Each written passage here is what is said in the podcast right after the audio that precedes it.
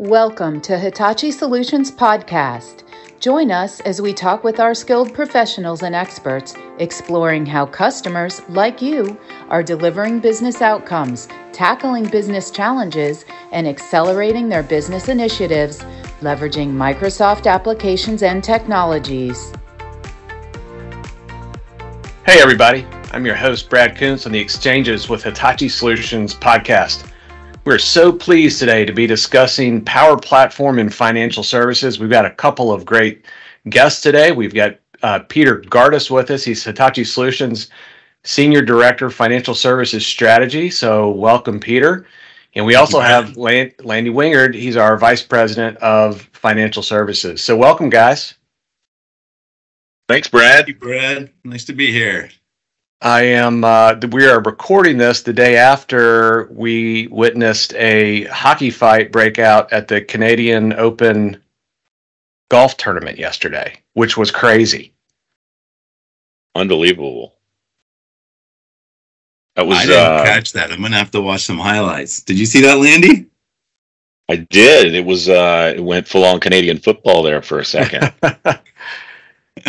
Or maybe hockey, yeah. I think Hadwin, I heard he, Canadian obviously, that's why he was jumping out to celebrate the first Canadian to win in many, many decades, that golf tournament. And he was tackled very quickly by security to the ground, I would say, after he approached the winning golfer with a bottle of champagne. They thought he was a random fan. He was wearing jeans, I believe, and they just tackled him. But he ends up being another professional golfer and one of his best friends, but also a former hockey player. So I think he was well suited to get tackled and then get right back up. Yeah, I think he fared a lot better than Mike Weir would have. That is very true. Very true. Well, welcome, guys. Today we've got a pretty exciting topic. We're talking about Power Platform and low-code platforms in the world of financial services. And there was a recent Forrester report that came out, and they were talking about the biggest innovations and the biggest areas for investment for financial services firms. And if you listen closely to these three, there's kind of a through line here that's a very hot topic today. But the first one is natural language processing. The second one is AI for the enterprise. And the third one is today, as it always is privacy and security. So if you think about what's on all the headlines, what is everybody inside and outside of tech talking about these days? And it's AI, and more specifically, it's ChatGPT.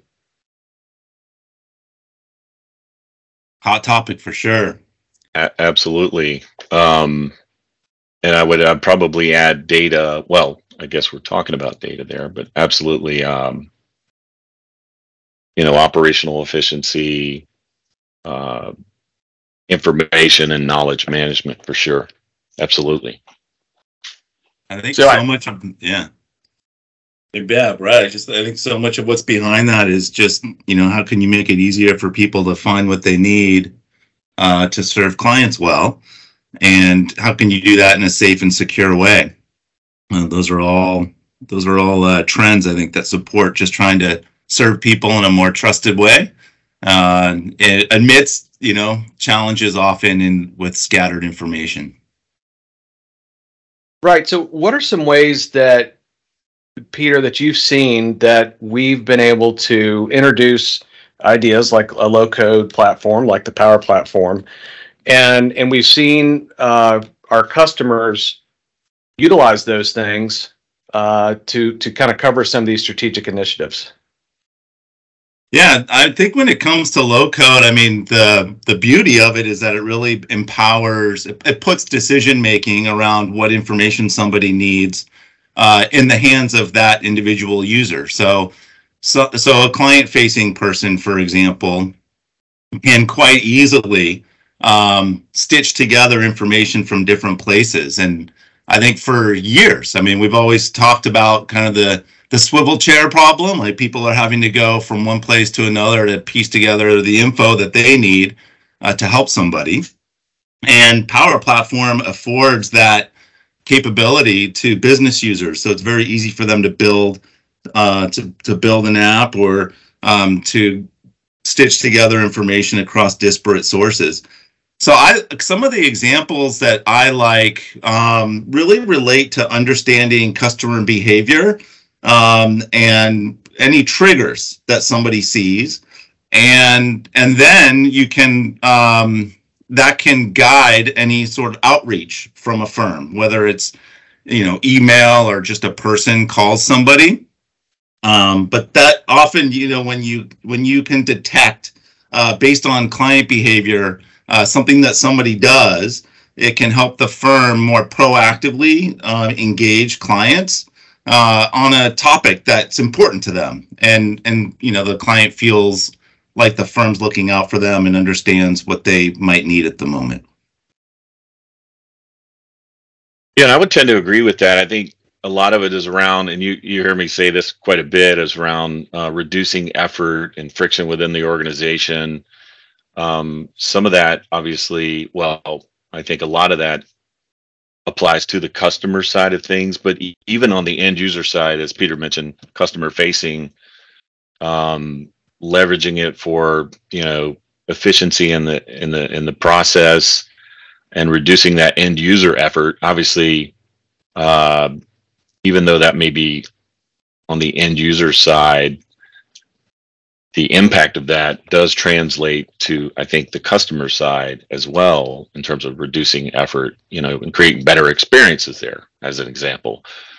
And I guess I'm taking a while to get there, but a lot of times that's on processes, whether it's, if you're looking at banking, onboarding processes, account setup processes, things that aren't necessarily exciting and fun on either sides of that equation. But really bringing some efficiency there. So those are some of the processes and things that we see. And I think if we're, as we're streamlining those and leveraging that information a little bit more efficiently, it creates a better experience on both sides and ultimately a happier customer, which is what we want. So you're driving that customer attention through basically better experiences.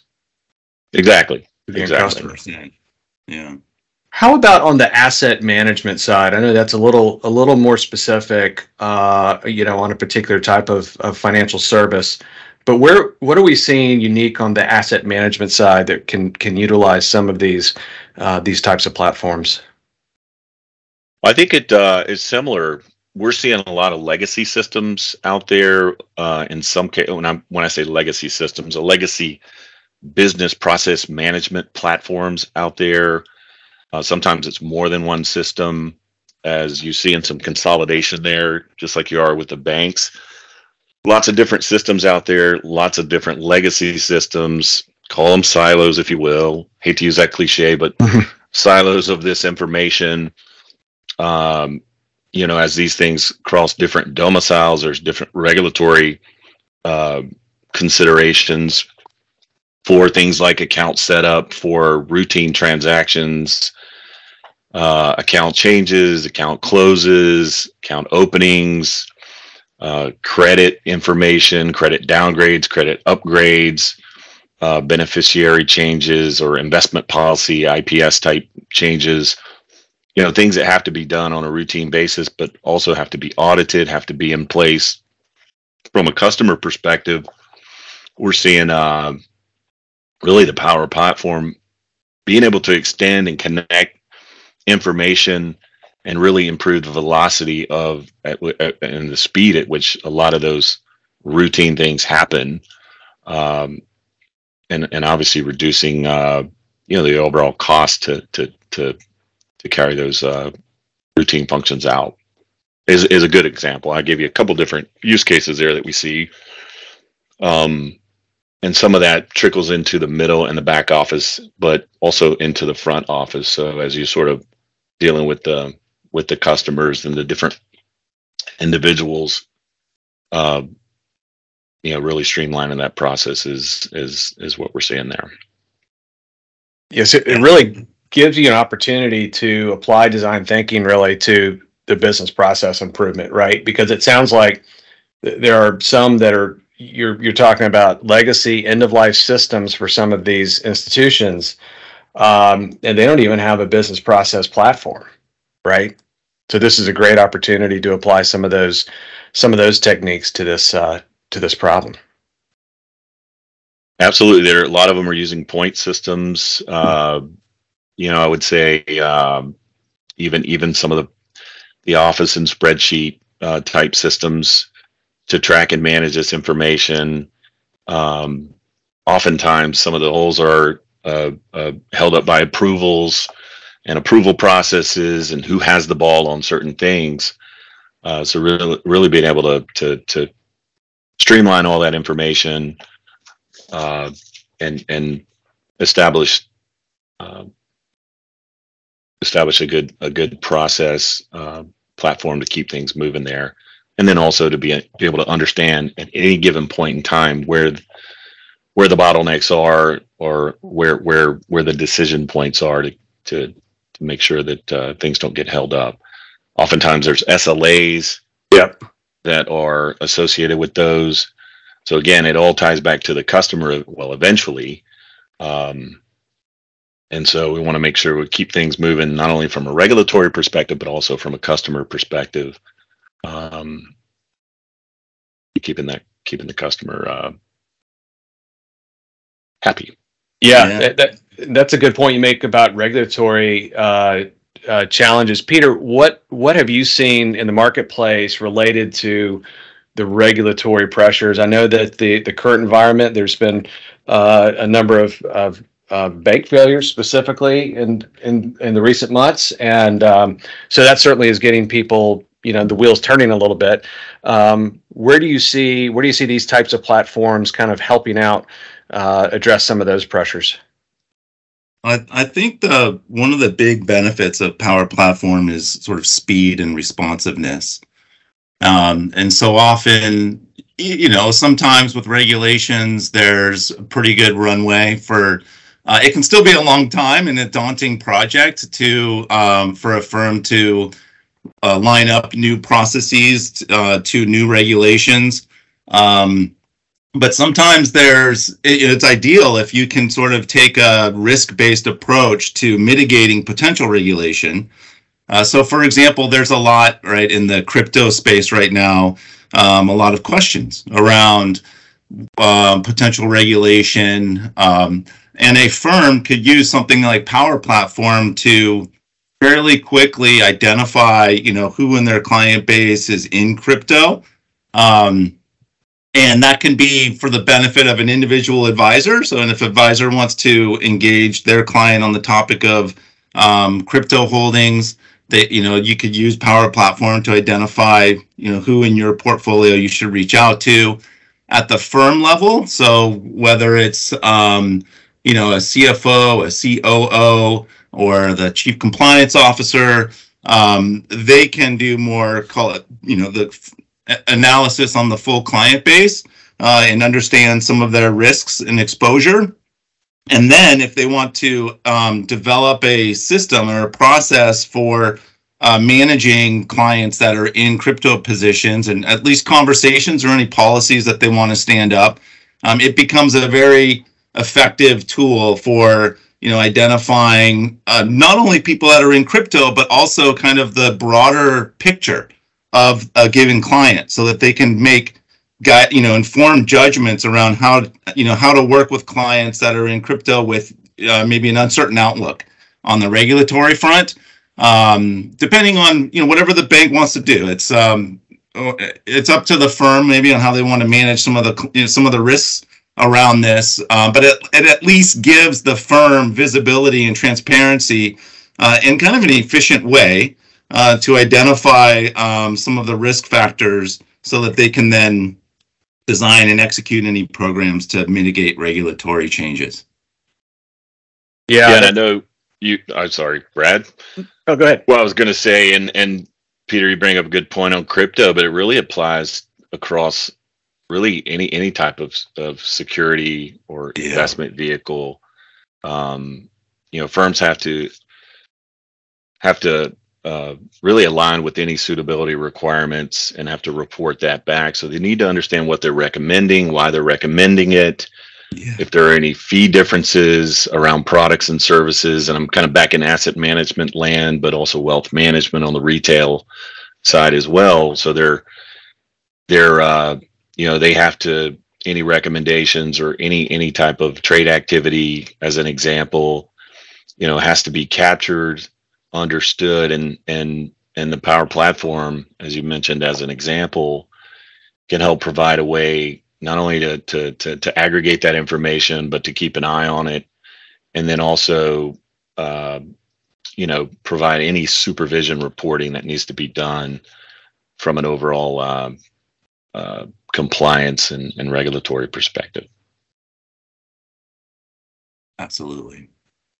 Yeah, Landy, I think, and this reminds me of a project that you and I worked on for a global bank a few years ago, and it was using the predecessor of Power Platform, and it was for regulatory relations management, right? If you think about these institutions, they have so many different regulatory bodies that they need to respond to at any given time, and as institutions get larger, of course, those problems get greater. And so it was great to do that kind of early project and kind of prove out. Now, the thing we didn't have back then is we didn't have any flavor of artificial intelligence, which I think in hindsight would have been a really big win particular customer. Yeah, and I think that touches on one of the big tenets too, is it's highly flexible and gives the organization a great deal of agility. And you need that when you're dealing with regulatory bodies, internal policies that are always changing, particularly in the market and sort of what's going on nowadays. I feel that pendulum swinging again towards more regulation. Anytime you have any sort of disruption with what's going on in the banks, that tends to bring about more scrutiny, more regulation, more change. And so as you're looking at deploying these systems, you can't necessarily pour the concrete when you roll these things out. As we say, they're going to change, and we need to be able to move and have a great deal of flexibility there. And then, I think all the, sort of the infusion of artificial intelligence those types of decision-making tool sets certainly bring a lot of value to helping us keep an eye on anything that we need to be keeping an eye on, as opposed to how we did it traditionally through sort of forensic reporting. Can really notify and keep an eye on that in a proactive way. Yeah, absolutely. I did have one more question before we wrap up here, and it's an important one. And the question is this: so as we think about organizations rolling out a low code platform to their teams, obviously one of the things that we've noticed as a consulting organization is the need for governance, the need for centers of excellence. So tell us a little bit about what our approach to those two items are around the use of the Power Platform. Yeah, I think the way in which we gauge is pretty broad range with customers. We do specific projects and replacement of legacy systems, kind of like what we were talking about earlier. So projects that, hey, we want to go in and replace system A, B, or C, or collapse those into, a single platform, modernize those systems, improve the velocity of the information. We also do broader engagements with our clients across a number of point systems or processes or, different systems. We actually call that a digital factory, where we go in and actually we'll tackle, myriad of processes, forms, automation, different processes, across the entire organization or within a specific line of business or all of the above, and just get in there and sort of, help prioritize and tackle those, from a benefit perspective for the organization. And that reduces technical debt.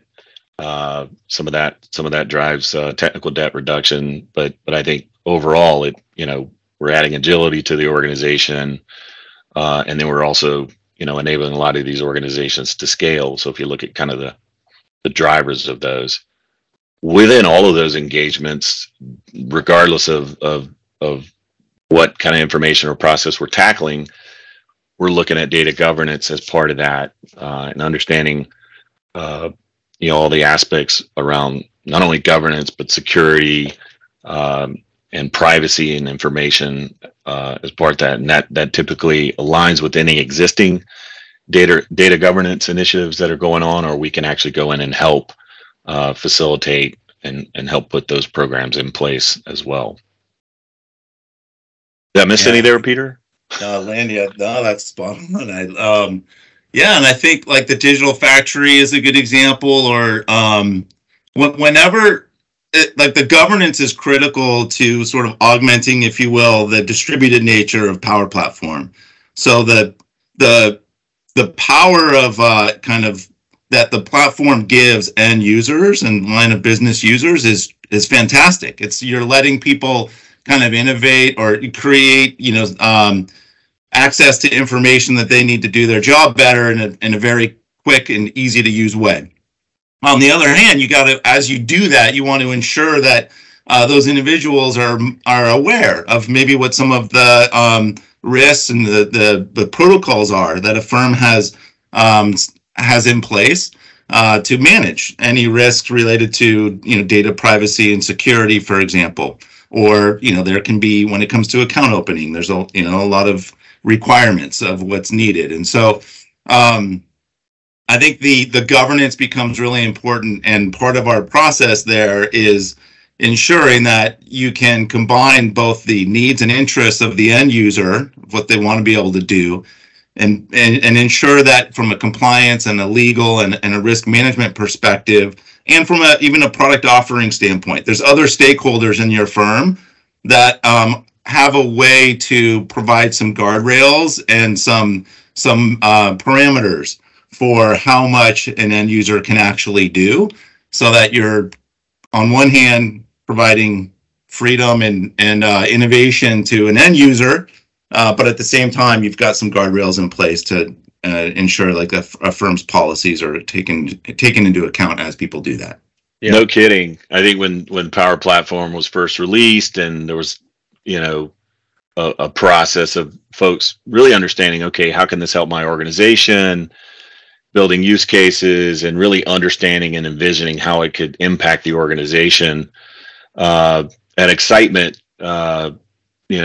didn't take long for it to kind of move into an anxious phase as they release that into the wild, because it has tapped some innovation with business stakeholders. So when they release that into the wild, it just got a little anxious, which is why it's so important for us to really tackle the governance side of that as well. Yeah, absolutely, guys. This has been a fantastic conversation. I just want to leave us with three takeaways. And you know, Landy, when I hold up my three fingers and say I'm going to talk about three things, there's probably going to be four. But the first one is what you guys just talked about. It's the distributed nature of the Power Platform and the need for governance. So that's kind of a non-negotiable, I think, as you're thinking about these kind of low-code platforms. The other one was the first thing we talked about was customer retention through better customer experiences, right? And so there's a lot of different ways that we've helped organizations create better customer experiences through these apps. The next one was design thinking to include business process improvement, because there are so many of these firms that are using legacy systems for a lot of good reasons now, but they need to change. They need to get these things out of silos. But doing that from a data standpoint allows them to kind of start over and start about design thinking about these processes and how they work without the constraints of their existing silos.